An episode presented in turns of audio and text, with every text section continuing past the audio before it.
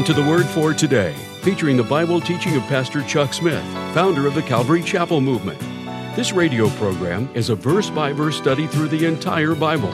And on today's edition of the Word for Today, Pastor Chuck continues with the people governed by God as we pick up in Second Chronicles chapter 10 verse 1. And now with today's message, here's Pastor Chuck. Shall we turn in our Bibles to Second Chronicles chapter 10? The children of Israel have been brought out of Egypt by Moses. Through the leadership of Joshua, they were brought into the land that God had promised to their fathers, Abraham and Jacob. For a period of time in the land, they were ruled by judges. But there came a time when they began to demand that Samuel would anoint them or appoint them a king, as the other nations around them had kings. They also desired a king to rule over them. Now, it was God's purpose that the nation Israel be a unique, special nation in the earth. That they would be a theocracy, a people who were governed by God. And you may say, what is the highest form of human government? It would be a theocracy, where people are governed by God. But the people, were no longer satisfied with a theocracy. They wanted a king that could lead them into battle, a king that they could look to that would lead the nation. And so they went from a theocracy to a monarchy as Saul was anointed first king over Israel. Now, it was God's purpose that Saul, as a king, would be so yielded to God and would rule over the people in such a way as that he was just sort of a mediator between God and the people. In other words, he would be in tune with God in order to receive the directions and instructions from God and would so lead the nation in the ways of God. Just the intermediator or intermediary between God and the people. However, Saul became lifted up with pride. And he rejected the command of God. And in his rejection of God, that is, submitting himself totally and fully to God, God rejected then him as king, and the dynasty of Saul ceased with him. But God raised up another king after Saul, David, took him from the sheepcote, from following after the sheep, and set him on the throne over God's people. And David was a man after God's own heart, because David was after the heart of God. Though he was far from perfect, though he was guilty of terrible sins, Yet, because basically in his heart he was seeking after God and sought to do the will of God. God called David a man after his own heart, and God promised David that from him there would be a ruler that would come that would rule forever. The eternal kingdom that actually the Messiah would come out of David. But as long as David's children would follow after the Lord, there would never cease one of the children of David sitting on the throne. Now, that was a conditional covenant that God had made with David. It was conditioned upon David's children continuing to follow after the Lord. As long as they did, there would never cease to be one of David's descendants upon the throne. However, David's descendants failed to keep the covenant of God, and after Zedekiah, there were no more kings.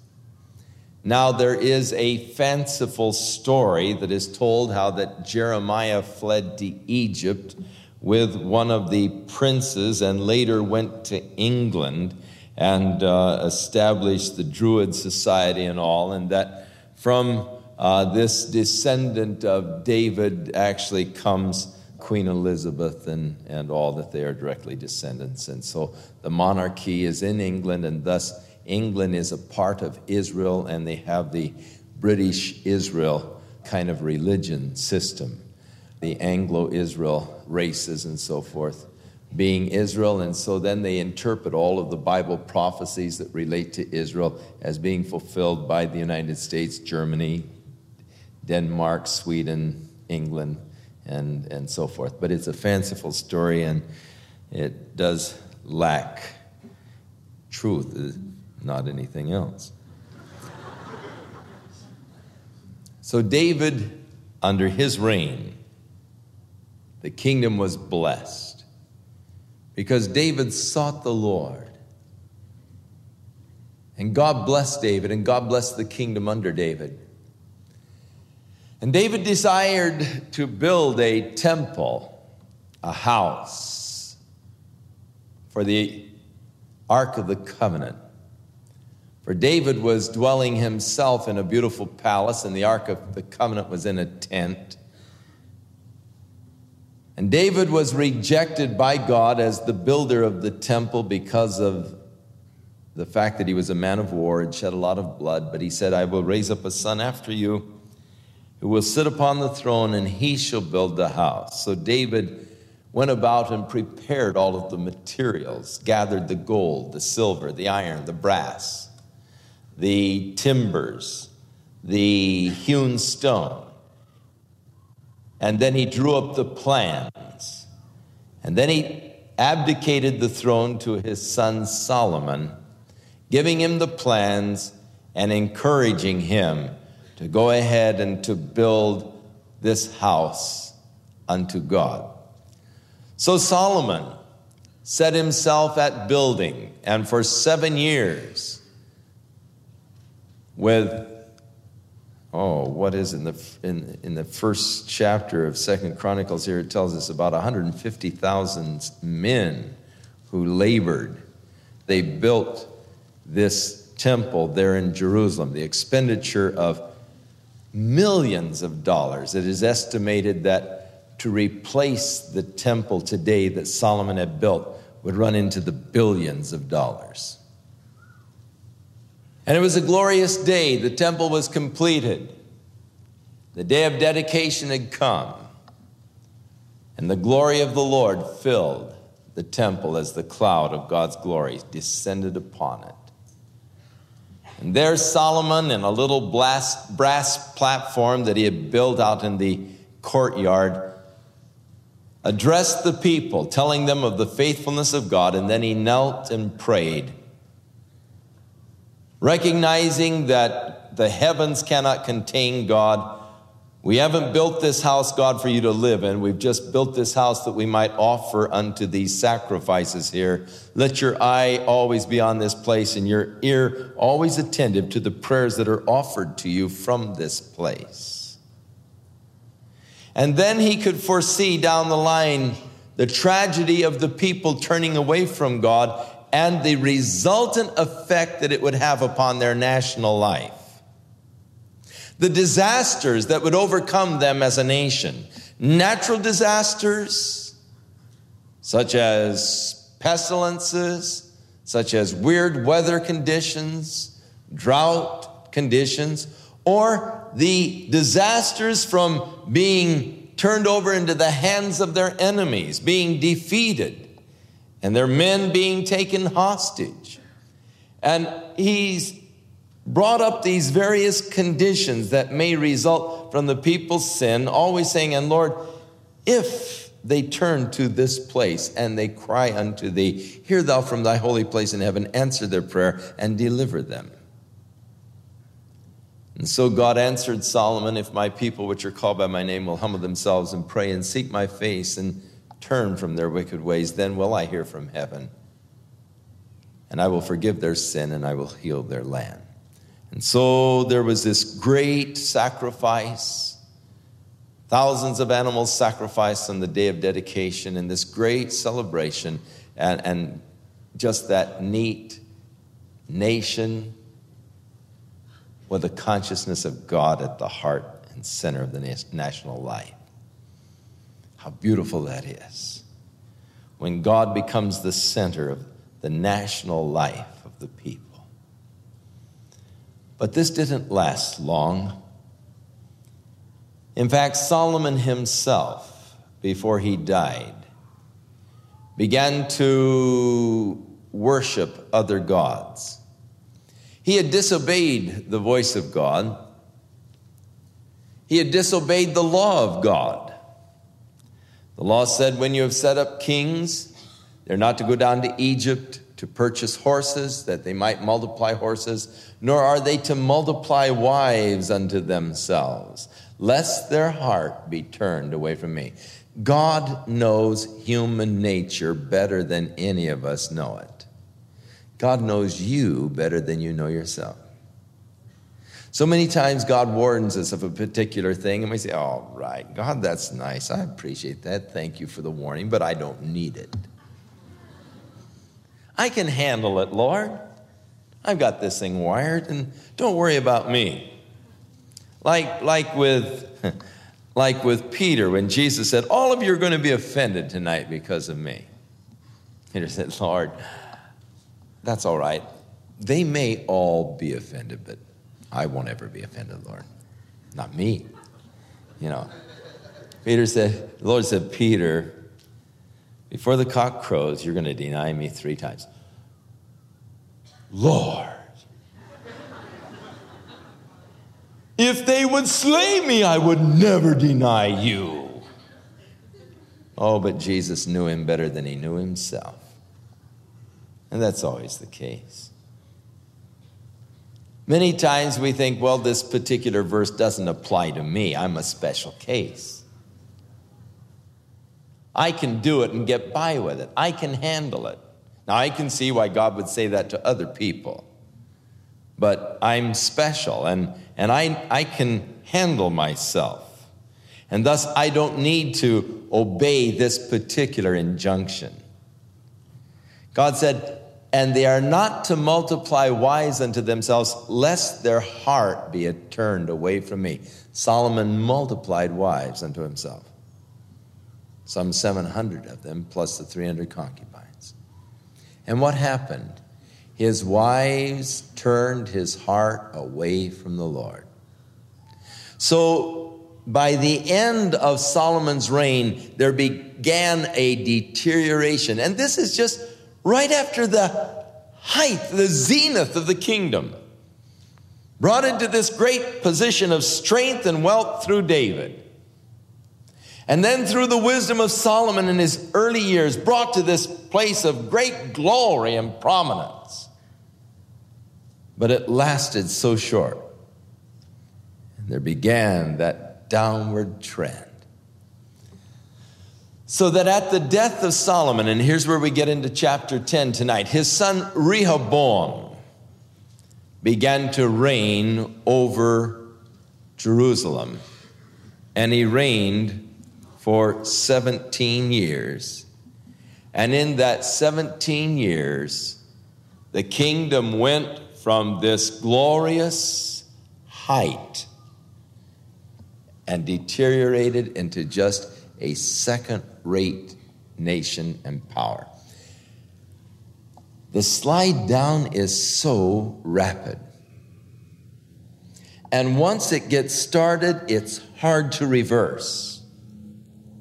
This is the thing that concerns me so much about our nation today. Once you start that downhill trend, it's so fast and it's so difficult to put on the brakes and to stop.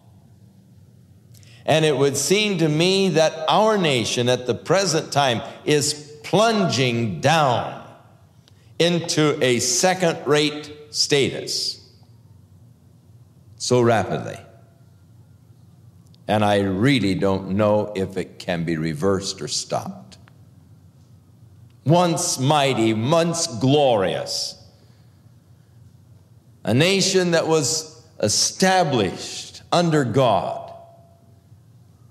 A nation that stood forth in the world as a Christian nation, but has become so totally corrupt, obscene, and has sought to just rule God out of our national life. I am appalled by the rulings of the Supreme Court and by the local courts in the issues that relate to freedom of worship, separation of church and state. It only works on one side, it doesn't work on both sides. But the kingdom went down rapidly under Rehoboam.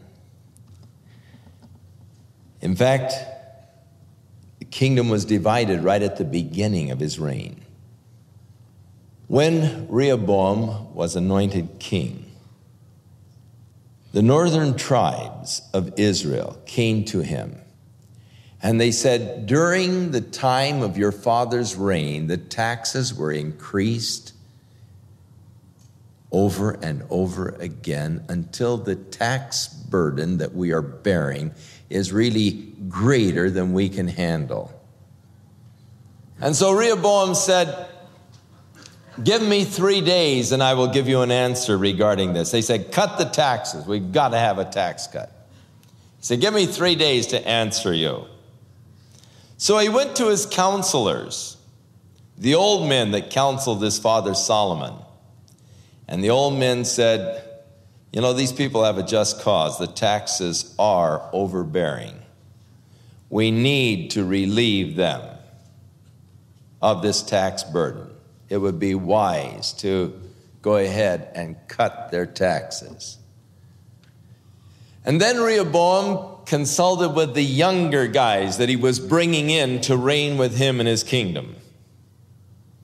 And these younger guys advised him now, look, if you cut the taxes, this is just the beginning of their complaints. Next week, they're going to be back with something else, and then back with something else, and back with something else.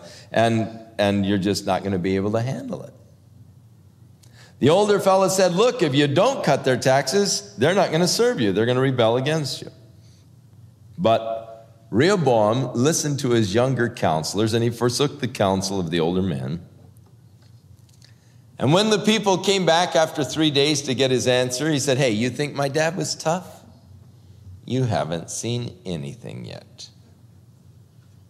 Where he whipped you with whips, I'm going to whip you with scorpions. Well, my little finger will be thicker than his thigh. And, and he gave these threats, and the people said, To your tents, O Israel, what have we to do with David? And so the 10 northern kingdoms, or 10 northern tribes, rebelled against Rehoboam. And they took this fellow Jeroboam and they said, We want you to be king over us. And so Jeroboam became the king over the 10 northern tribes. And Rehoboam was now just left with the tribe of Benjamin and the tribe of Judah, plus the tribe of Levi. Because Jeroboam in the north, the kingdom that was known now as Israel, established the calf worship in Israel. And he began to just make priest out of anybody. And there came really a total religious confusion in the northern kingdom. And the Levites left the northern kingdom, and all of those people who really loved the Lord, they came on down and gave their allegiance unto Rehoboam in the kingdom of Judah.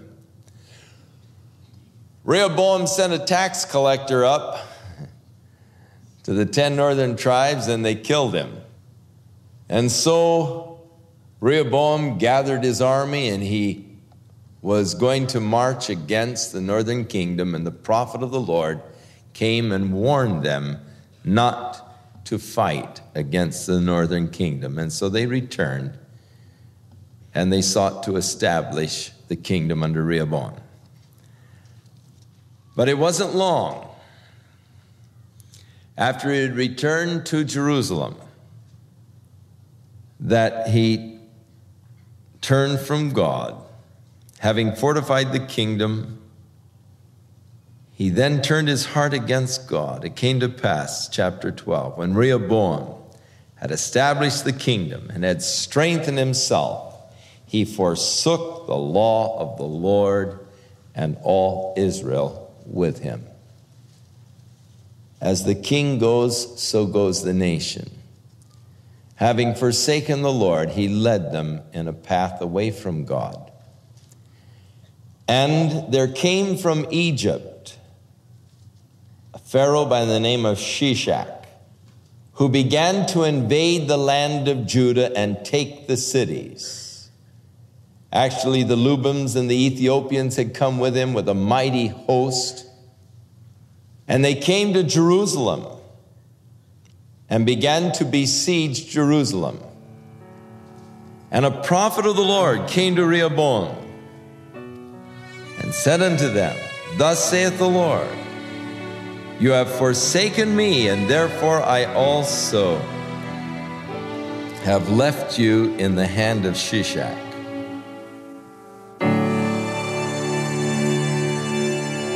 Continue with more of our verse by verse Bible study in the book of Second Chronicles on our next broadcast. As Pastor Chuck continues to teach through the Bible, and we do hope you'll make plans to join us. But if you'd like to order a copy of today's message, simply order Second Chronicles 10 through 12 when visiting thewordfortoday.org.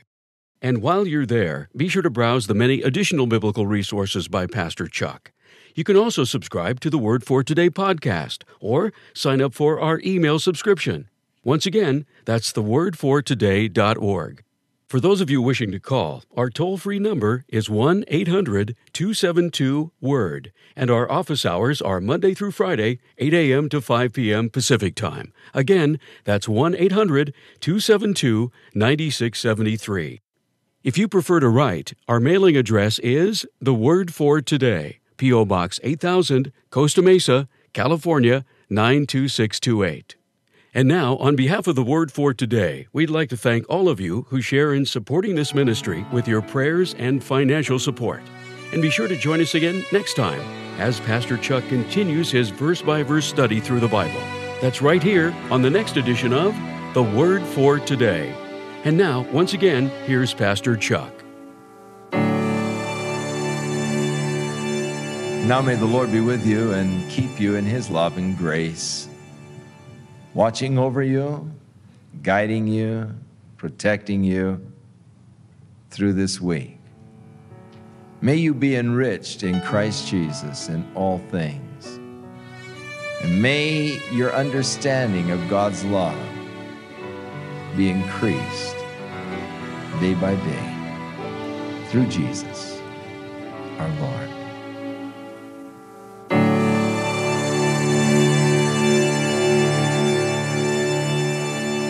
This program has been sponsored by Calvary Chapel of Costa Mesa, California. As we look back over the roadmap of our lives, we often see the value of troubled times, personal trials, and even the experiences of pain or the death of a loved one. These are the building blocks that establish God's plan for us. It is with great honor that I'm pleased to introduce Pastor Chuck Smith's autobiography entitled A Memoir of Grace. You're invited to pull up a chair and listen as Pastor Chuck shares his personal story of how God's grace prepared him for life's purposes. Perhaps, as you're reading this story, you'll be prompted to evaluate your own past, your present situation, and that which is yet to happen, and realize that it all plays a part in establishing God's plan for you. See God's grace at work in your own life when you order a personal copy of A Memoir of Grace by Pastor Chuck. God called me into the ministry and how God has just led us step by step. For more information on how to order your copy, visit us online at thewordfortoday.org or call toll free at 1 800 272 WORD.